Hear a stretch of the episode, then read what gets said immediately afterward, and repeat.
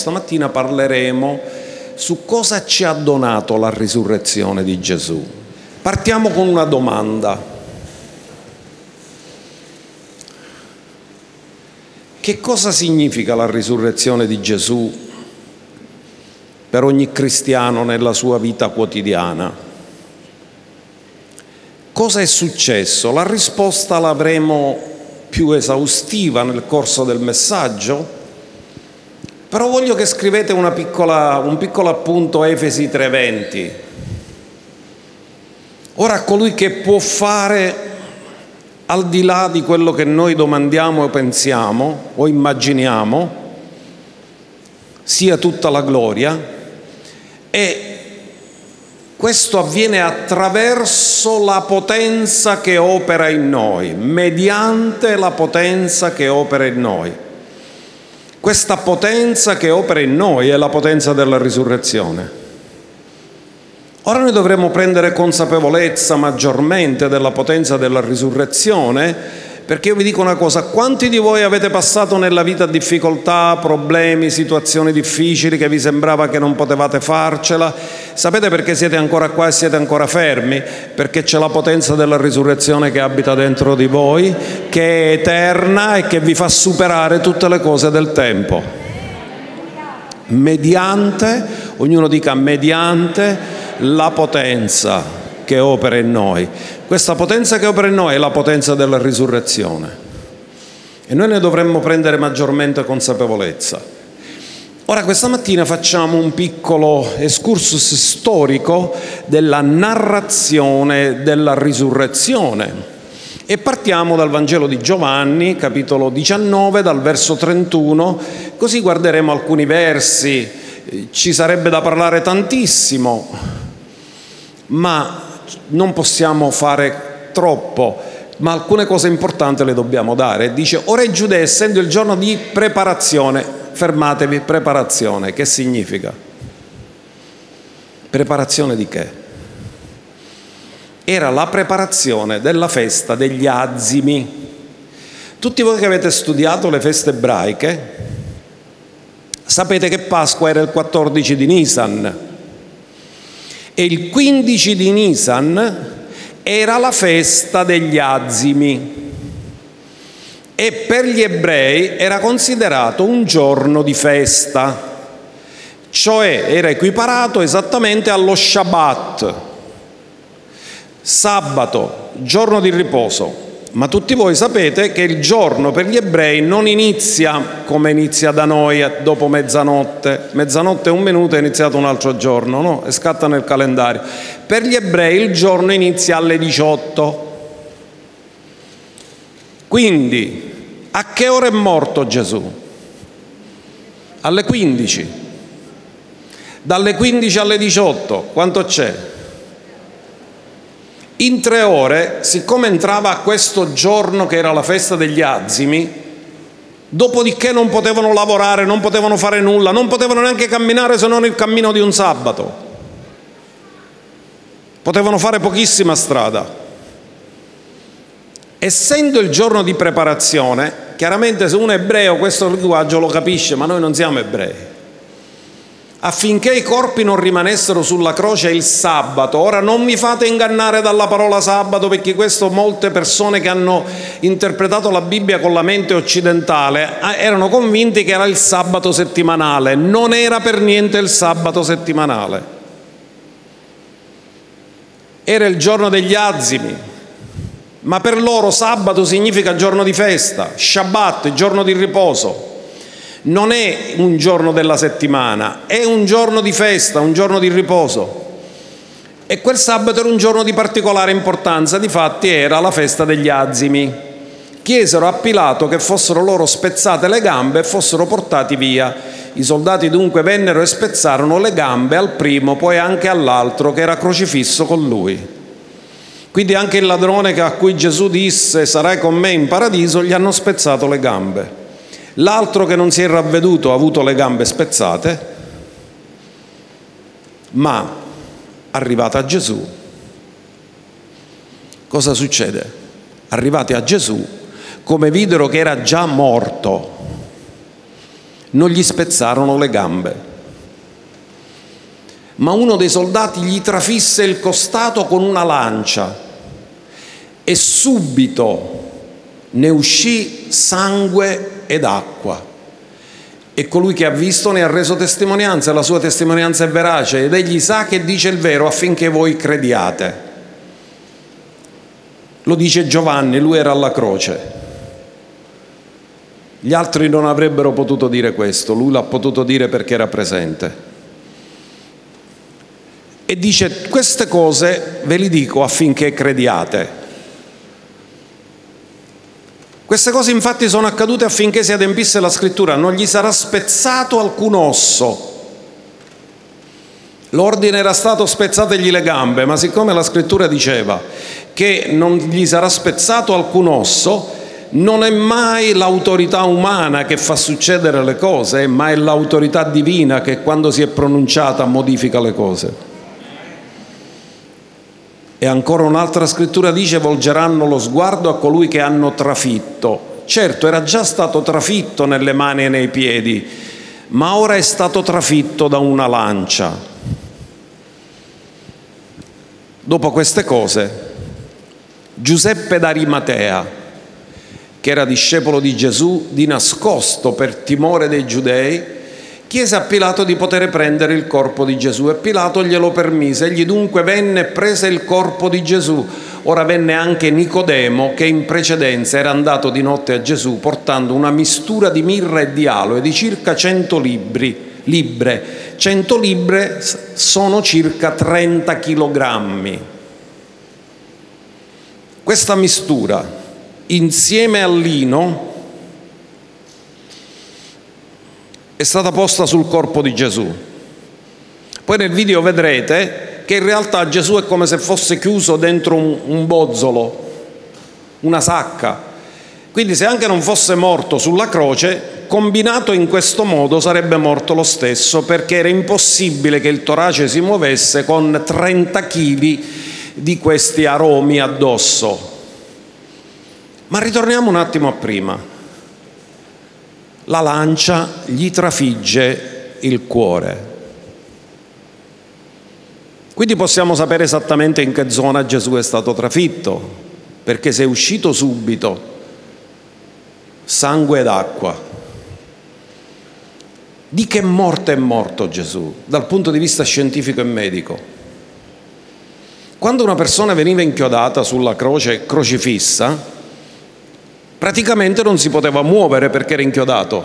Aveva una piccola libertà di movimento, ma per poter respirare a livello addominale, perché l'unico modo che poteva muovere era il diaframma, doveva fare pressione con i piedi sui chiodi.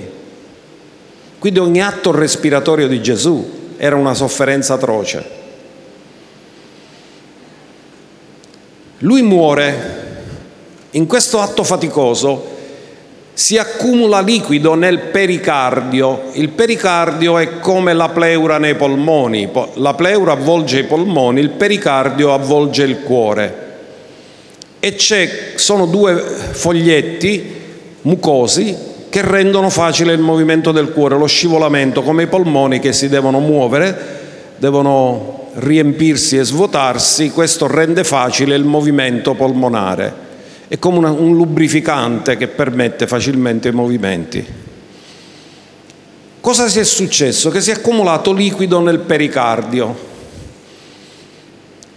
E Gesù in realtà scientificamente è morto per tamponamento pericardico, ognuno dica tamponamento. Significa che si è accumulato così tanto liquido nel pericardio che ha bloccato il cuore, ha costretto il cuore e lo ha fatto fermare. In quel momento Gesù ha rimesso il suo spirito, ma scientificamente lui è morto di tamponamento pericardico. Subito dopo la morte che è successo? Che il cuore si è fermato e quando il cuore si è fermato tutto il sangue che era dentro il cuore si è separato, la parte corpuscolare, globuli rossi, globuli bianchi e piastrine, sono andate sopra e il liquido, il siero, è andato sotto.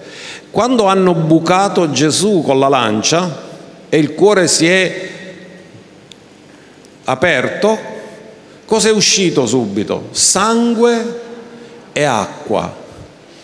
Ascoltatemi, quando una donna partorisce, cosa esce? Sangue e acqua. La Chiesa, come la costola, ha dato origine ad Eva, il costato di Gesù ha dato origine alla Chiesa.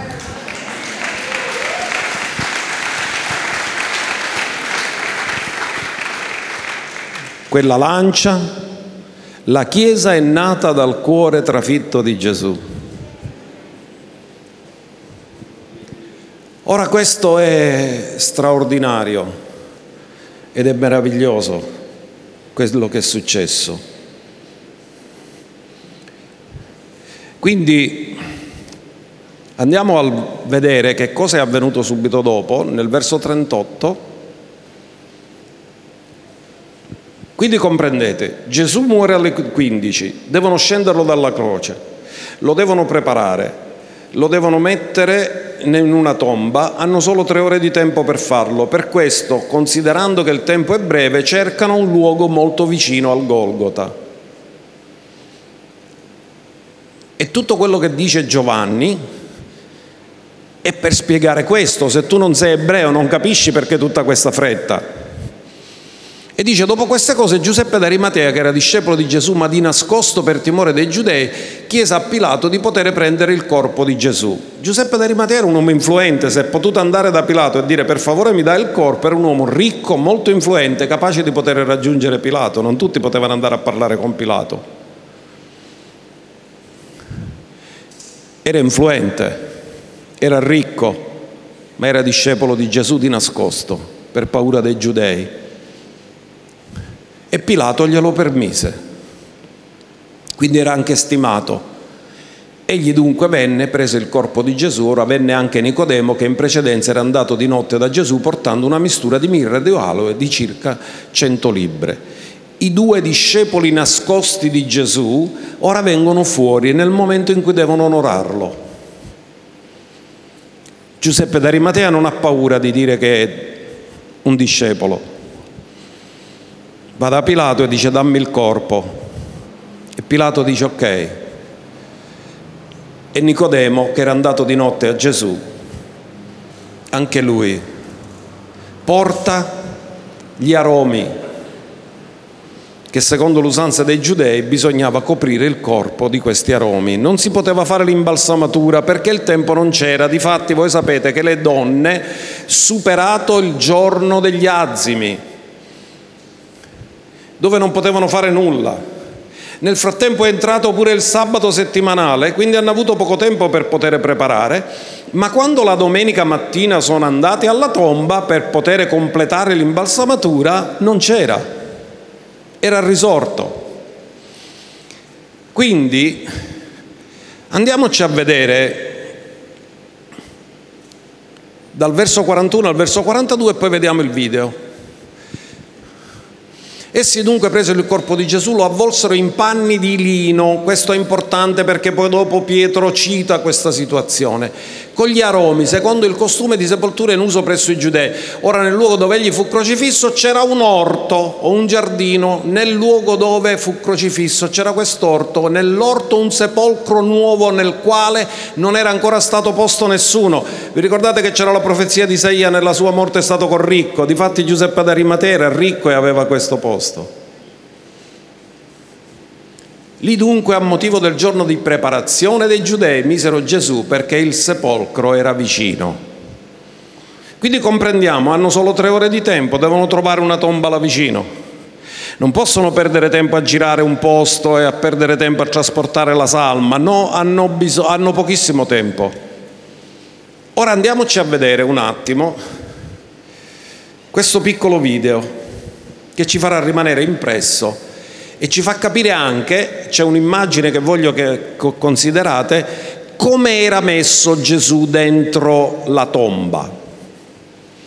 Sapete che c'era una pietra circolare con cui si chiudeva e ne hanno trovate tante di queste tombe ai tempi di Gesù, ma per capire perché dopo andiamo a vedere un altro video, sempre nello stesso luogo, dove invece Giovanni e Pietro entrano dentro la tomba, trovano qualcosa di strano che li fa credere. Dice che videro e credettero. Perché credettero? La risposta dopo il video.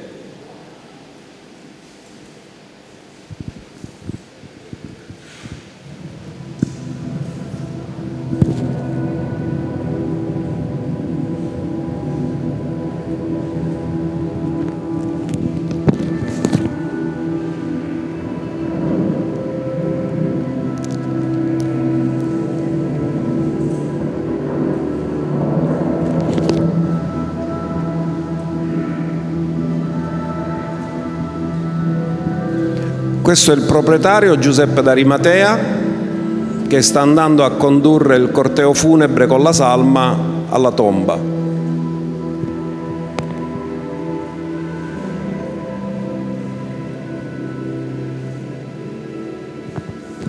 Quindi notate come veniva messo il morto, tutto avvolto.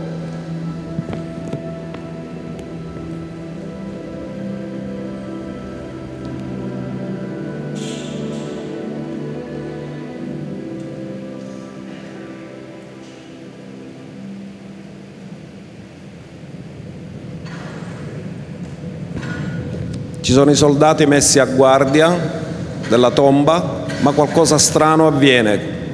C'è un terremoto, loro hanno paura.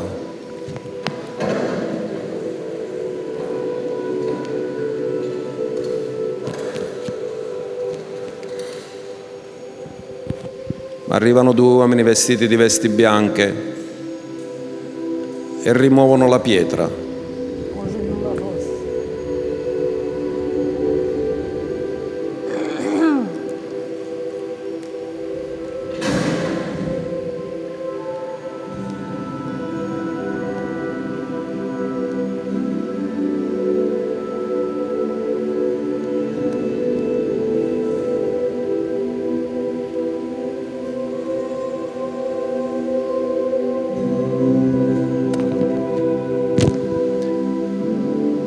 Arrivano la domenica mattina, molto presto, vedete che hanno le lampade perché ancora non si vede bene. E trovano due uomini seduti lì, vestiti di bianco.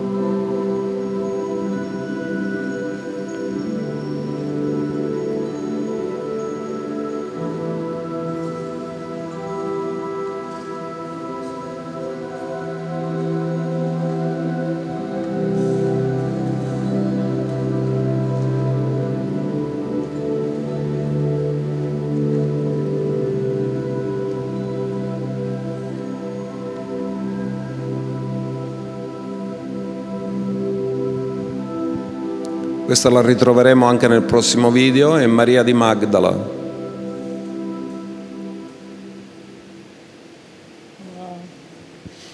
Allora, questa era un'immagine che ci dipinge esattamente qual era l'usanza, che tipo di tombe erano. Non era come sono oggi. Erano scavate nella roccia, c'era spazio, normalmente c'erano 3-4 posti, ma questa tomba mai era stata usata da nessuno. Gesù ha promesso che dopo tre giorni risusciterà dai morti. Ora ascoltiamo il racconto di Giovanni 20. In Giovanni 20 c'è una frase che per noi sarebbe incomprensibile se non comprendessimo la cultura ebraica, perché noi siamo gentili. Guarda come comincia. Il primo giorno dopo i sabati, ma se sono passati tre giorni, può essere mai che in tre giorni ci sono due sabati? Perché? Perché per gli ebrei il giorno degli azimi e il sabato settimanale sono due giorni di riposo e di festa. Quindi era la preparazione. La preparazione di che? Era la preparazione della festa degli azimi. Ma poi c'è il sabato settimanale nella stessa settimana. Quindi siccome la festa del 14 di Nisan poteva cadere di qualsiasi giorno, poteva essere mercoledì, giovedì, poi subentrava il giorno della settimana Shabbat, il sabato settimanale. Ecco perché Giovanni usa questa terminologia sabbaton dopo i sabati. Perché se tu lo prendi nella cultura nostra, dice ma in una settimana quante sabate ci sono? Solo uno. Perché è al plurale? Perché nella mente ebraica Sabato non significa giorno della settimana come noi lo chiamiamo sabato, ma significa giorno di festa dove si fanno le stesse cose dei sabati, cioè non si può lavorare, non si può fare niente, non si può camminare oltre un cammino di sabato e tutte le altre attività sono sospese. Quindi dopo i sabati, al mattino quando c'era ancora buio, avete capito perché le donne avevano le lampade? Perché era ancora buio, non si vedeva. Quindi Gesù è risuscitato prima dell'alba, perché ancora era buio. Amen. Ora questo fatto che dicono i sabati che non l'hanno capito, allora cosa hanno detto? Siccome era il sabato hanno pensato che era il venerdì quando Gesù è morto. Non c'entra niente perché non era per niente venerdì, se no tre giorni e tre notti non ci sono.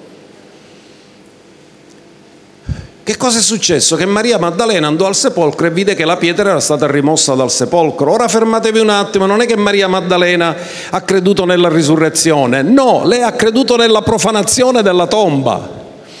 Le ha detto non solo lo hanno arrestato, non solo l'hanno crocifisso, non solo gli hanno messo la corona di spine, ora pure hanno profanato la tomba. Quindi lei tutta ha detto ma perché tutto questo accanimento nei suoi confronti? Quindi scappa per andarlo a dire a Simon Pietro e a Giovanni. Difatti va da loro e dice, allora andò di corsa da Simon Pietro e dall'altro discepolo che Gesù amava e disse loro, hanno tolto il Signore dal sepolcro e non sappiamo dove l'abbiano posto. Notate, lei non ha creduto nella risurrezione, lei ha creduto nella profanazione della tomba.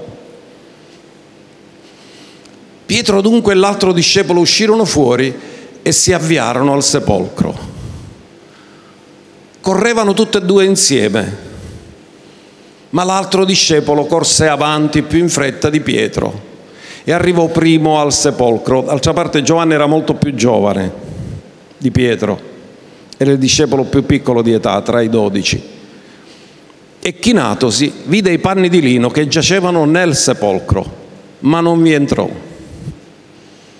Arrivò anche Simon Pietro, che lo seguiva, entrò nel sepolcro e vide i panni di lino che giacevano per terra. Quindi Giovanni guarda, fa uno sguardo da fuori, vede i panni di lino a terra, il morto non c'è. Pietro entra e anche lui vede i panni di lino a terra.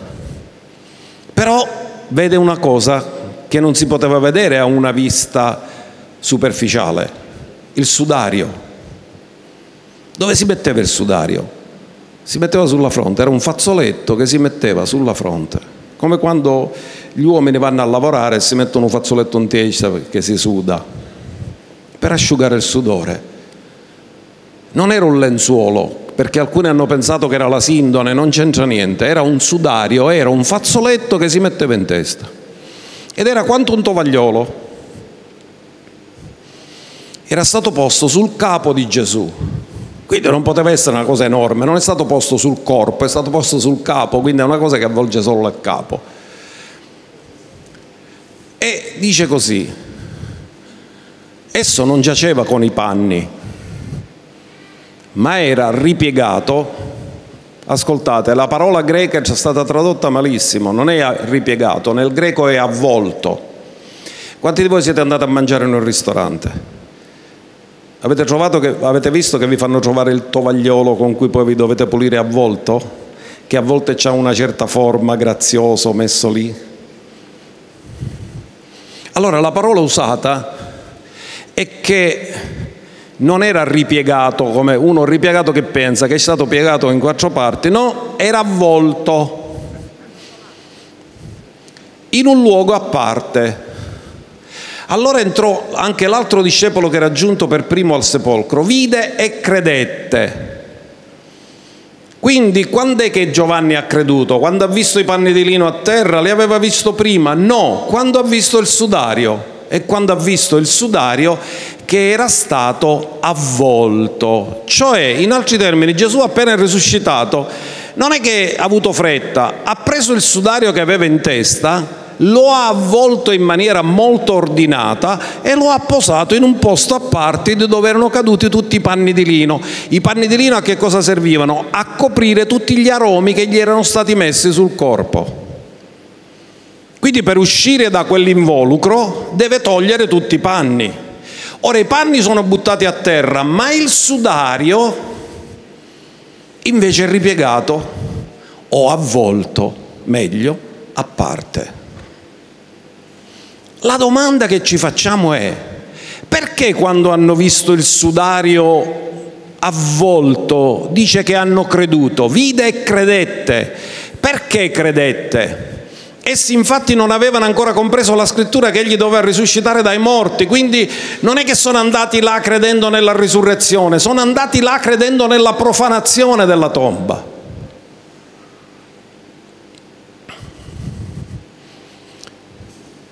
Non avevano ancora compreso. Gesù l'aveva annunciato che sarebbe risuscitato dai morti, ma dice che non l'avevano compreso.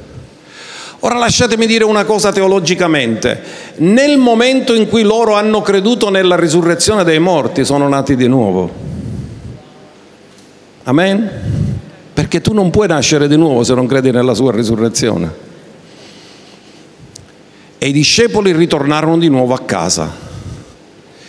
Quindi vi spiego perché hanno creduto. Vi interessa? Dovremmo, dobbiamo conoscere la cultura ebraica. Quando un servo preparava il cibo per il suo padrone, quando il padrone mangiava non poteva essere là presente. Non poteva essere onorato di stare a tavola col padrone. Gli preparava tutto, gli metteva il tovagliolo accanto al piatto e quando il padrone aveva finito di mangiare, non diceva niente al servo, però il segnale era come metteva il tovagliolo. Se il tovagliolo lo metteva dentro il piatto, significava non mi è piaciuto per niente, questa cosa non la voglio mai più, non me la fare mai più.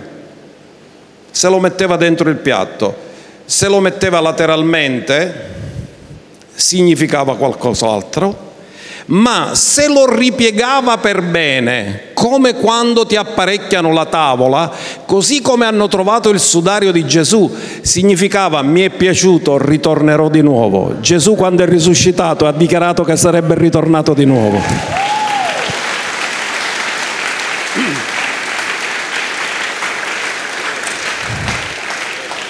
Per questo hanno creduto. Uno, perché pensarono, chi lo poteva fare? Solo Gesù che risuscita e si mette il tovagliolo e si mette a combattere con il tovagliolo. Cioè noi non ci avremmo manco pensato, fatto caso, ma Gesù prende il tovagliolo, il sudario, lo ripiega, lo riavvolge e lo mette là bello ordinato, a parte da tutti i panni. Pietro vede, e io guarda il sudario, guarda com'è bello sistemato. E Pietro dice, è Lui e ritornerà. È un messaggio forte che se tu non conosci la cultura ebraica ti sfugge, perché la parola di Dio è stata scritta da ebrei con la loro cultura nel loro tempo e con il loro modo di pensare, non è stata scritta l'altro giorno. Quindi ora andiamoci a vedere un altro pezzo di video e allacciate le cinture perché vi verrà da emozionarvi troppo.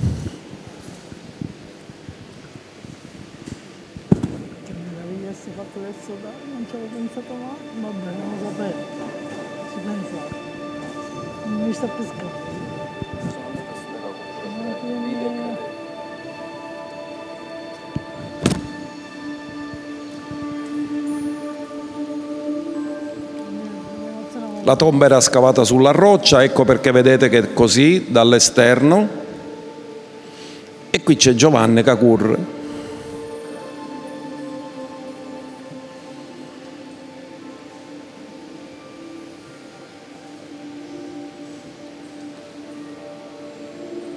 Guarda da fuori, ma non entra.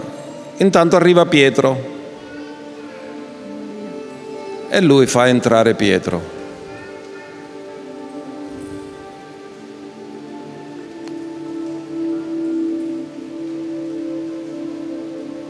Pietro guarda ed è sconvolto. Si gira indietro e dice, ma l'hai capito che c'è qui il sudario avvolto? Entra pure Giovanni. Entra pure lui e non vede solo i panni di lino, vede anche il sudario avvolto e messo da parte. Si guardano in faccia, tutte e due, sconvolti, come a dire, ma ti rendi conto?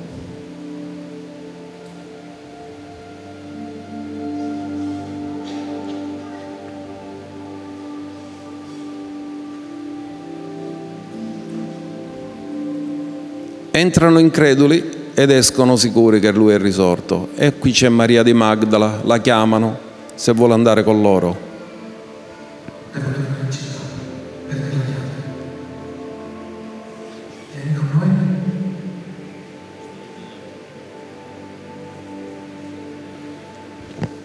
Maria di Magdala non va con loro, rimane lì.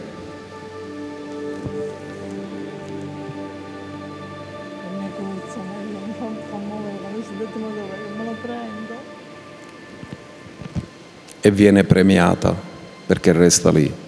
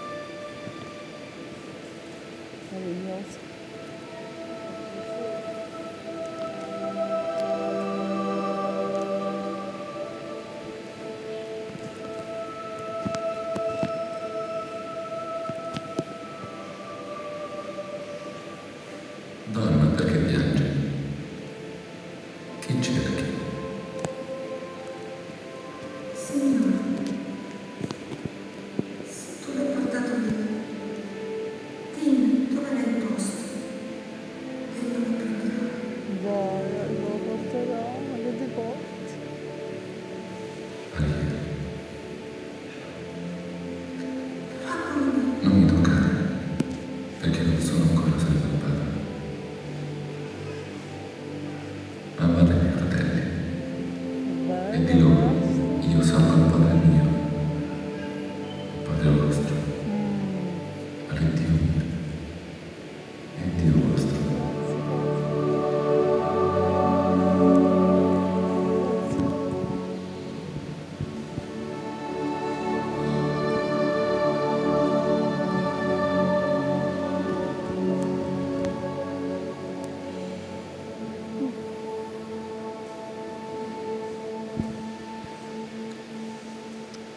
Rimane imbambolata.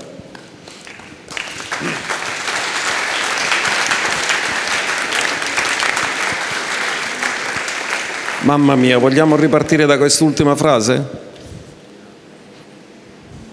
Vado al Padre mio e Padre vostro, il Dio mio e Dio vostro. In altri termini, tutti quelli che avevano creduto in Lui dopo la sua risurrezione possono credere nella sua risurrezione e diventano figli di Dio. Tutti quelli che l'hanno ricevuto ha dato il diritto di diventare figli di Dio.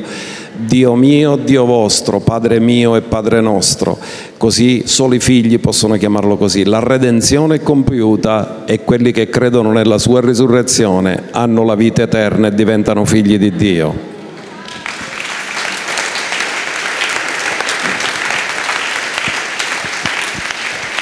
Ora cerchiamo di farci spiegare dalla scrittura cosa dice la parola, perché Giovanni vide e credette,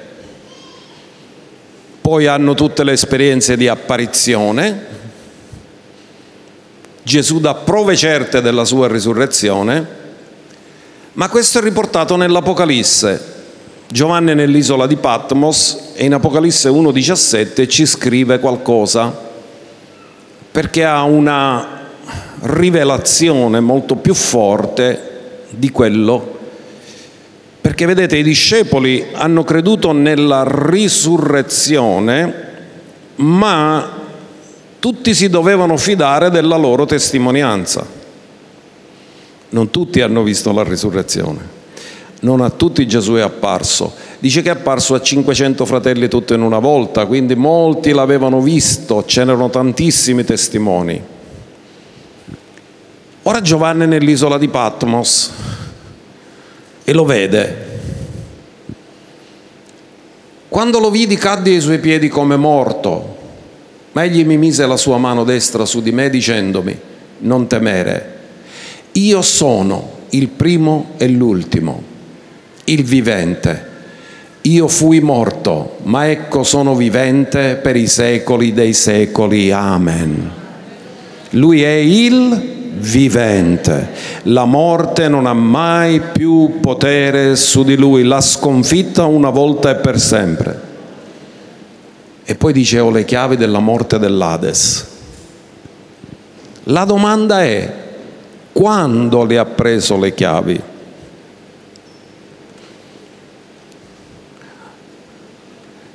Significa che Gesù è stato esattamente nello stesso posto dove c'era colui che deteneva le chiavi.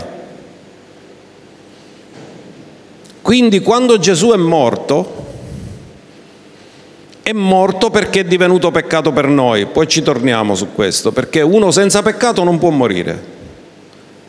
Se Gesù non diveniva peccato per noi sarebbe ancora qui, perché non può morire. Uno che è divenuto peccato dove va? All'inferno.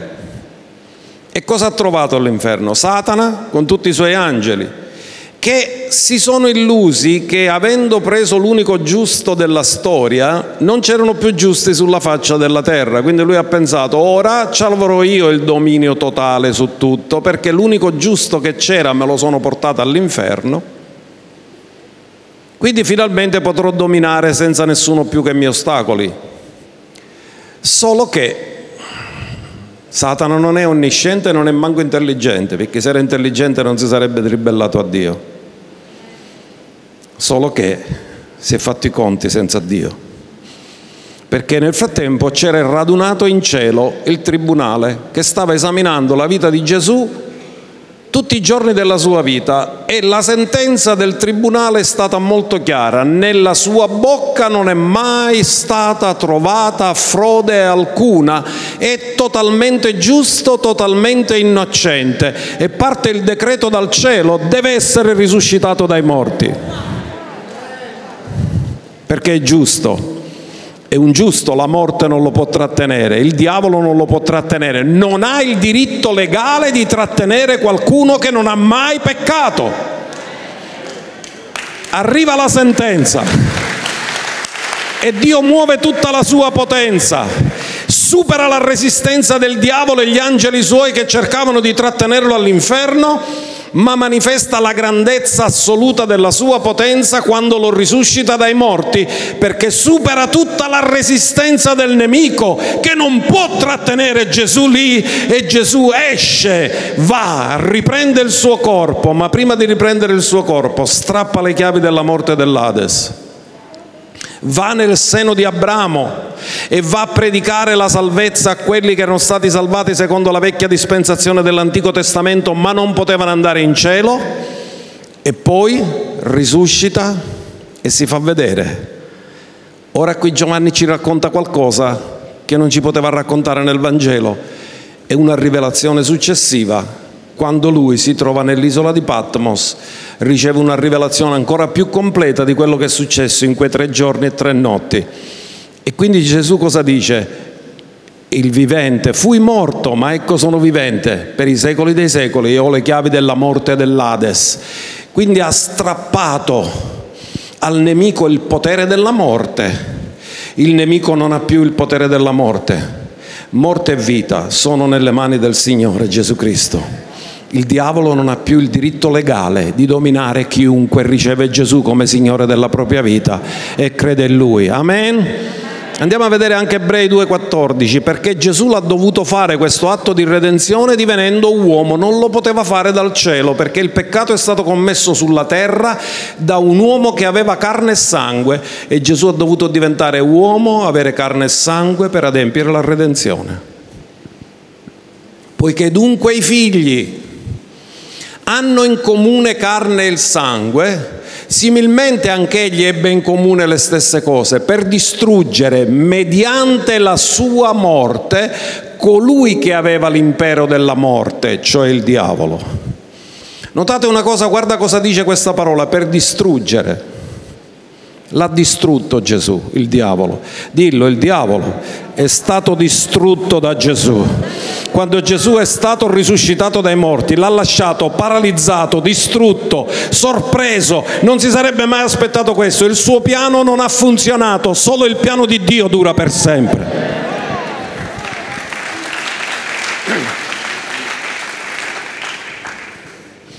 Com'è che l'aveva acquisito Satana questo potere? Con l'inganno, perché aveva ingannato Adamo ed Eva. Com'è che ha vinto Gesù? Come sa vincere sempre Dio? Con la verità. Conoscerete la verità e la verità vi farà liberi. Ma ancora eh, non abbiamo compreso tutto bene, perché Paolo scrive in un tempo dove i romani, quando andavano a conquistare un territorio, ritornavano a Roma portando prigionieri, trofei, le cose più preziose per dimostrare la loro vittoria, cioè facevano questa marcia trionfale. Andiamola a vedere in Colossesi 2,15 perché Paolo quando racconta vi ricordate il Salmo 24 che Gesù viene accolto in cielo, il Re di gloria? Chi è questo Re di gloria? È l'Eterno degli eserciti. Da quale battaglia viene? Che il cielo gli fa grandi applausi meravigliosi e gli dice bravissimo, hai fatto tutto, hai fatto tutto perfetto. Però qua cosa dice Paolo? Avendo quindi spogliato le potestà, ascoltate, le potestà ci sono ancora, ma sono spogliate di potere. Quindi noi combattiamo nemici sconfitti e disarmati. Perché le armi della nostra guerra non sono carnali, ma nel, potenti nel cospetto di Dio a distruggere le fortezze. Voglio dirvi una cosa, qualsiasi cosa il diavolo si può inventare, tu armi sempre superiori a lui. Avendo quindi spogliato le potestà e i principati, ne ha fatto un pubblico spettacolo, trionfando su di loro in lui. Ha fatto il corteo trionfare, lui non è che solo li ha sconfitti, ha trionfato su di loro, li ha spogliati, ne ha fatto un pubblico spettacolo. Normalmente i prigionieri quando li facevano sfilare a Roma, li facevano sfilare nudi, solo con qualcosa davanti, ma erano a dorso nudo. Quindi significa, quando sono stati spogliati, significa non avevano armi, non avevano potere, erano incatenati pure. Quando il popolo romano conquistò Gerusalemme, una delle cose che si portarono è la menorah e a Roma c'è questa scultura dove si trova? Nell'arco di Tito, ecco, mi scuidavo guerra su... Nell'arco di Tito c'è la scultura del popolo dei soldati romani che tornano da Gerusalemme, si sono portati la menorah e lì c'è la scultura che loro sono tornati col trofeo della menorah che era d'oro, il candelabro. Questo era come i romani facevano le cose. E questa scrittura ci dice molto chiaramente che Gesù ha fatto questo. Da questo possiamo capire meglio Colossesi 1.13. Perché dice che, cosa dice Colossesi 1.13? Che egli ci ha riscossi dalla potestà delle tenebre. Dove, eravamo, dove eravamo noi? Nel, sotto la potestà delle tenebre. Perché eravamo nati in Adamo. E Adamo è diventato schiavo di colui che l'ha vinto. E quando uno è schiavo, ascoltate questo, i figli dello schiavo non sono suoi, sono del padrone. Andate a studiare la storia della schiavitù. Quando nasceva un figlio allo schiavo, nasceva schiavo, perché il padrone non era il padre, era il padrone dove lo schiavo serviva ci ha riscossi dalla potestà delle tenebre e ci ha trasportati nel regno del suo amato figlio. Dillo, io sono stato riscosso dalla potestà delle tenebre sono stato trasportato dove siamo ora? Nel regno del suo amato figlio. Come si vede il regno? Come si entra nel regno? Per nuova nascita.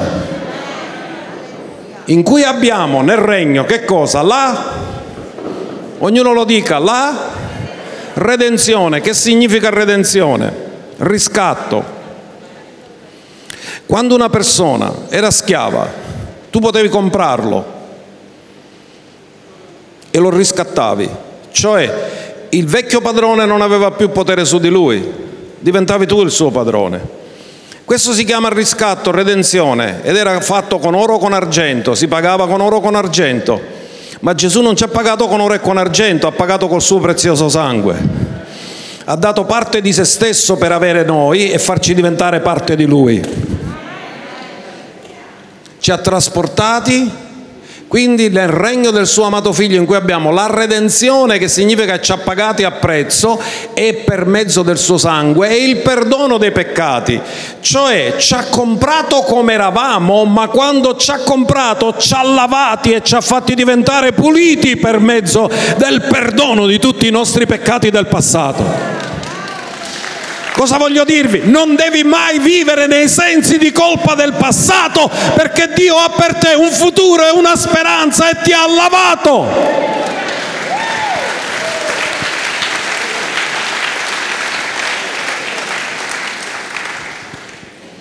Alleluia.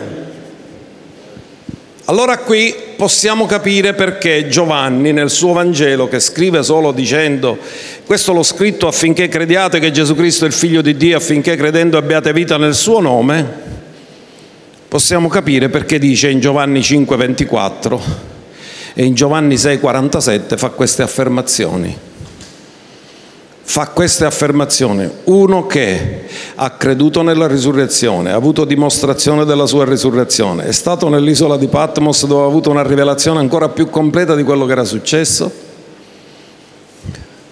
e nel suo Vangelo scrive, in verità, in verità vi dico,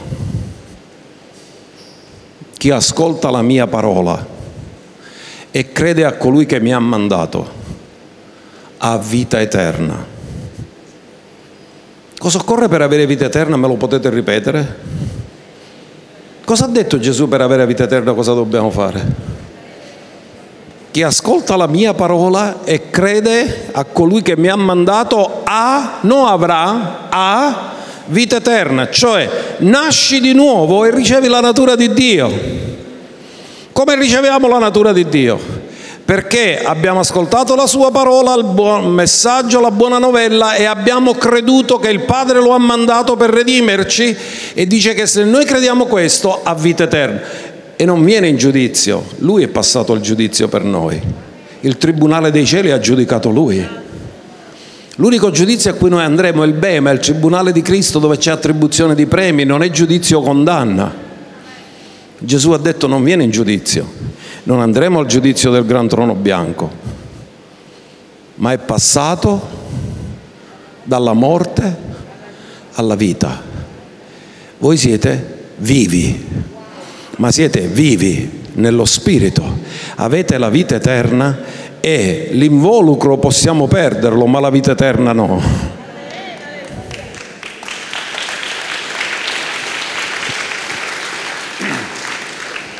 Andiamo a Giovanni 6,47. In verità, in verità vi dico, chi crede in me ha... Quindi cosa occorre per avere la vita eterna, me lo dite? Fare qualcosa noi o credere in quello che Lui ha fatto per noi? Perché alcune persone pensano che non basta quello che ha fatto Lui per noi, devono fare qualche altra cosa loro. Chi crede ha vita eterna, perché rendere difficile il Vangelo quando Dio l'ha reso semplice? Questo è il lascito testamentario, il lascito testamentario va solo accettato. Perché se lo rendiamo difficile le persone pensano che non ci potranno mai arrivare, perché alcuni dicono io non sono degno, non sono capace, non so vivere questo livello di vita, eccetera. Ma Gesù dice tu intanto credi in me e ricevi, dopo che hai la vita eterna puoi vivere una vita santa, ma non ti chiedo di vivere una vita santa per avere la vita eterna. Mi state seguendo? Allora, Qual è il più grande miracolo? Per i sensi naturali il miracolo più grande è la risurrezione, perché tu vedi un morto e poi lo vedi risorto. Hai l'evidenza che la morte è stata vinta. Ma nella mente di Dio il miracolo più grande non è la risurrezione. Il miracolo più grande è la nuova nascita anche se è invisibile, perché cosa ha fatto la nuova nascita? Perché è il miracolo più grande. Ha preso un figlio del diavolo e l'ha fatto diventare un figlio di Dio. Questo è il miracolo più grande. Cosa eravamo prima? Morti nei falli e nei peccati, eravamo perduti, eravamo figli del diavolo. Dio ci ha strappati dalle tenebre e ci ha fatto diventare suoi figli. Questo è il miracolo più grande.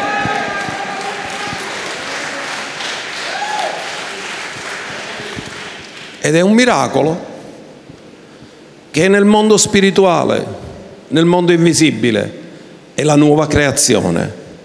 Andiamo a vedere 2 Corinzi 5,17 che dovete conoscere a memoria, ma stavolta lo leggiamo fino al verso 21 perché ci sono lezioni importanti che ci fanno capire cosa è avvenuto in quei tre giorni e tre notti.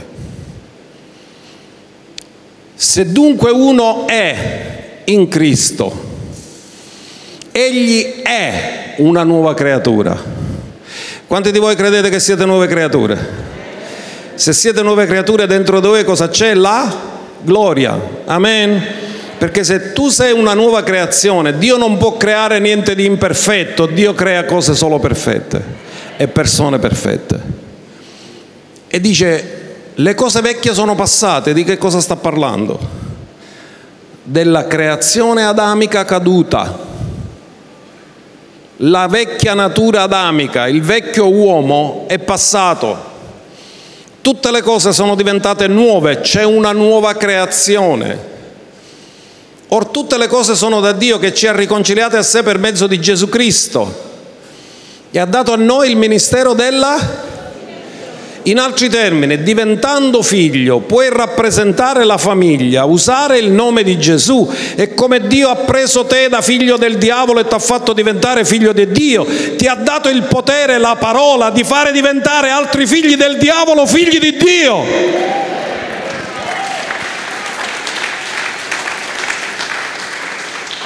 Ha dato a noi il ministero della... Dillo, io ho il ministero della riconciliazione. Poiché Dio ha riconciliato il mondo con sé in Cristo, non imputando agli uomini i loro falli, e ha posto in noi la parola della...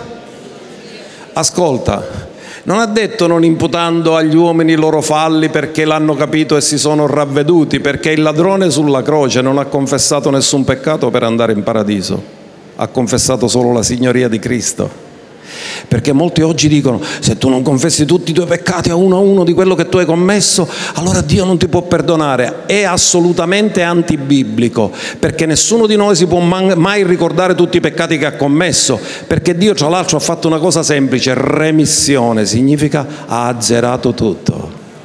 Non ti chiede di ricordare i tuoi peccati, ti chiede di ricordare colui che è morto ed è risuscitato per te e riceverlo come Signore della tua vita. Sapete perché? Perché uno si può anche pentire dei propri peccati, ma questo non ti produce salvezza. Perché la salvezza non è perché ti penti dai peccati, ma perché ricevi Gesù come tuo Signore. L'applauso ve lo siete persi.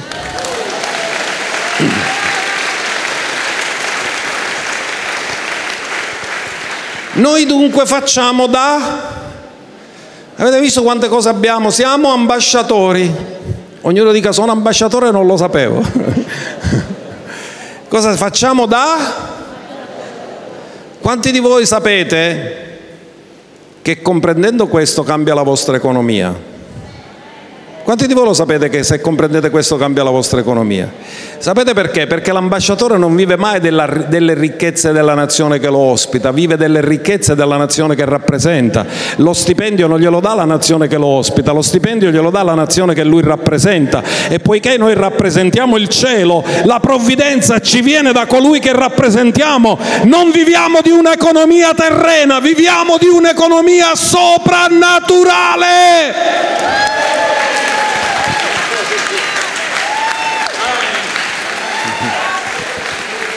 Ambasciatori? Ci sono ambasciatori stamattina qui? Dillo io vivo dell'economia del cielo. Come se Dio esortasse per mezzo nostro e noi vi esortiamo per amore di Cristo, siate riconciliati con Dio. E poi dice qualcosa di grande, uno dei versi più potenti della Bibbia, poiché Egli ha fatto essere peccato per noi. Ha potuto fare? Nel Getsemani. È la prima volta che Gesù fa una preghiera dicendo se se possibile, mai ha fatto una preghiera partendo da sé. In altri termini non ha più le idee chiare. Perché? Perché è cominciato a divenire peccato. E quando comincia a divenire peccato, e ora devo dire una cosa perché se no mia moglie, perché si arrabbia ogni volta che viene detta questa cosa sbagliata, perché Gesù non è che ha avuto paura di morire ha avuto un'angoscia mortale, ma l'angoscia mortale non può venire su uno che non ha mai peccato, perché uno che non ha mai peccato non può mai avere angoscia mortale. E quando lui è divenuto peccato che ha avuto l'angoscia mortale, ma lui non ha avuto paura di morire, lui non ha detto al Padre non voglio morire, lui ha detto allontana da me. Allontana significa posticipa, perché Gesù era così preso dall'angoscia mortale che ha avuto paura di morire lì, nel Getsemani.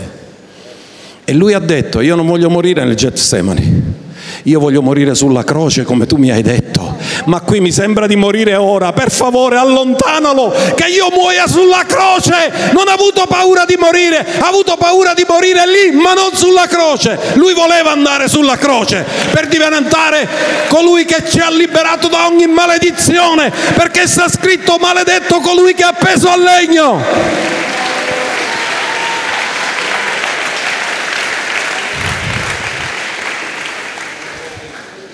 A volte sentiamo dire cose e mia moglie si arrabbia, perché Gesù ha detto ma per questo sono venuto. Che dirò Dio salvami da quest'ora, ma per questo sono venuto.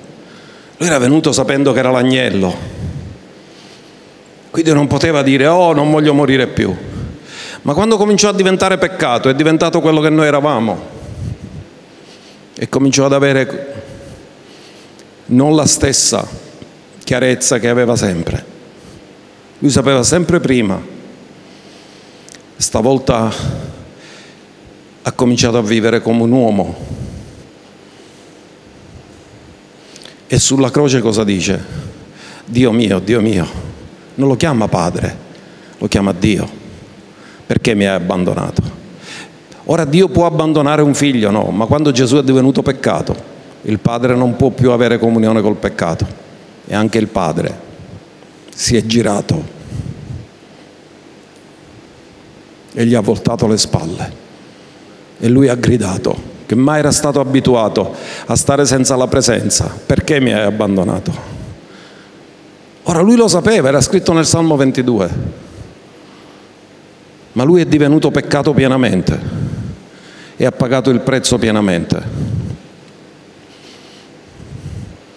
Non poteva morire se non diventava peccato per noi. Ora guardate, colui che non ha conosciuto peccato. Il Tribunale del Cielo ha esaminato mai un errore, mai un peccato, mai una disubbidienza, affinché noi potessimo diventare la giustizia di Dio e Lui. Poiché Lui è stato reputato totalmente innocente e totalmente ubbidiente, quando Dio lo ha risuscitato dai morti, lo ha risuscitato come primogenito dai morti e noi abbiamo ricevuto in dono la sua giustizia che è un'altra dorea che ci viene donata come lascito testamentario da Gesù. Tu non sei giusto per quello che tu hai fatto, tu sei diventato giusto perché lui ti ha donato la sua giustizia. E i demoni tremano quando vedono un giusto perché ricordano colui che li ha sconfitti all'inferno.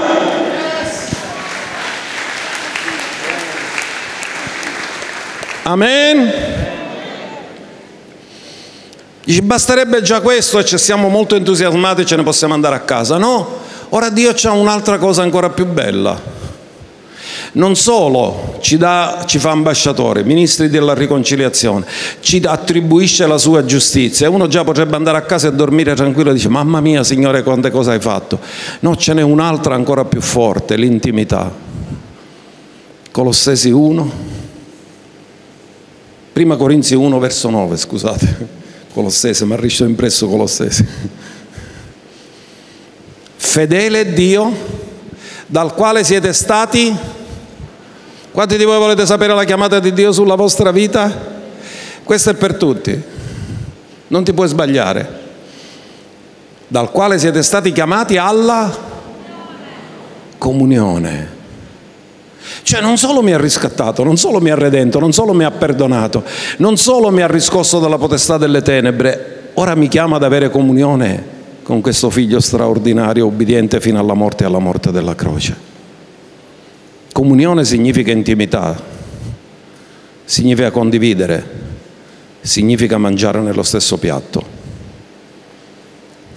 Quando mia moglie non vuole mangiare qualcosa perché già si sente sazia, perché ha lo stomaco più piccolo del mio, è ben normale, è un po' più nica.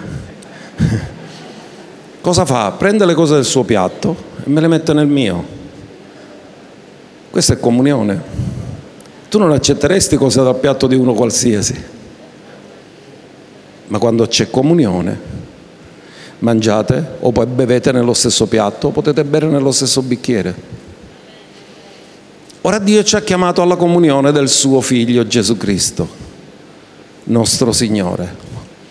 Significa che tutto quello che ha fatto aveva lo scopo di ripristinare la nostra intimità con Lui.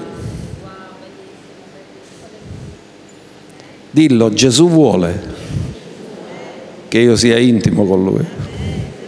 Io ho visto la scena della Maddalena e mi mise a chiancere, perché quando lei ha capito che era Gesù fa Rabboni, l'ha riconosciuto dalla voce e gli ha detto non mi toccare, non sono ancora salito perché è morto come agnello, ma è risuscitato come sommo sacerdote. Prima doveva portare il sangue nel santuario del cielo e se prima non portava il sangue nel santuario del cielo come sommo sacerdote non poteva essere toccato da nessuno perché i sommi sacerdoti quando andavano a portare il sangue nel luogo santissimo nella festa di Yom Kippur dovevano prepararsi e non farsi toccare da nessuno e purificarsi per un lungo tempo prima di andare lì. A Tommaso quando torna gli dice ora toccami. E qualcuno ha detto come? Da una donna non si è fatto, gli ha detto non mi toccare, però dagli uomini si è fatto toccare. Non era questo il problema. Il problema è che ancora, lui l'ha detto, non sono salito al Padre. Quando porterò il sangue e tornerò e avrò compiuto la mia opera di sommo sacerdote e il sangue sarà accettato, allora potrò tornare e mi potrai anche toccare. E lui lo disse a Tommaso, metti le dita, tocca. Questo è meraviglioso. Dillo, sono chiamato alla comunione del suo figlio, Gesù Cristo, nostro Signore. Oh, se afferrassimo questo, che significa camminare in piena comunione con Lui, come cambierebbe totalmente la nostra vita. Ho gli ultimi due versi e poi concludiamo. Noi abbiamo comunione col creatore dell'universo, ma vi rendete conto? Colui che ha creato tutte le cose ti ha detto io voglio avere comunione con te e tu dici ma sogno, io non sogno nulla, Signore, ma come? Ma che sto privilegio grande mi dai? Vuole che siamo uno. Essere uno significa intimità, comunione. Giovanni 17, 21 e 22 e con questo concludiamo.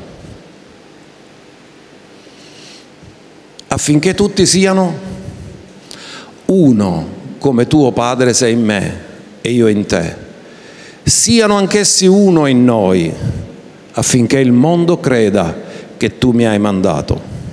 In altri termini, quando il mondo vede sulla terra qualcuno che vive sulla terra senza mai peccare, come Gesù che è vissuto sulla terra senza mai peccare, questa è una dimostrazione da chi siamo stati mandati e chi rappresentiamo. E il mondo crede, perché è sconvolto e scioccato dalla differenza. Da questo vi riconosceranno tutti che siete miei discepoli se avete amore gli uni verso gli altri. E poi lui disse, io ho dato loro la gloria che tu hai dato a me, affinché siano uno come noi siamo uno. Noi siamo stati chiamati alla comunione del Signore nostro Gesù Cristo. Non solo ci ha perdonati, non solo ci ha riscattati, non solo ci ha redenti, non solo ci ha fatto nascere di nuovo, ma ci ha chiamato ad avere intimità con Lui. Non ci può essere vero amore senza intimità e Dio è amore e vuole che i suoi figli abbiano intimità con Lui. Facciamogli un applauso glorioso.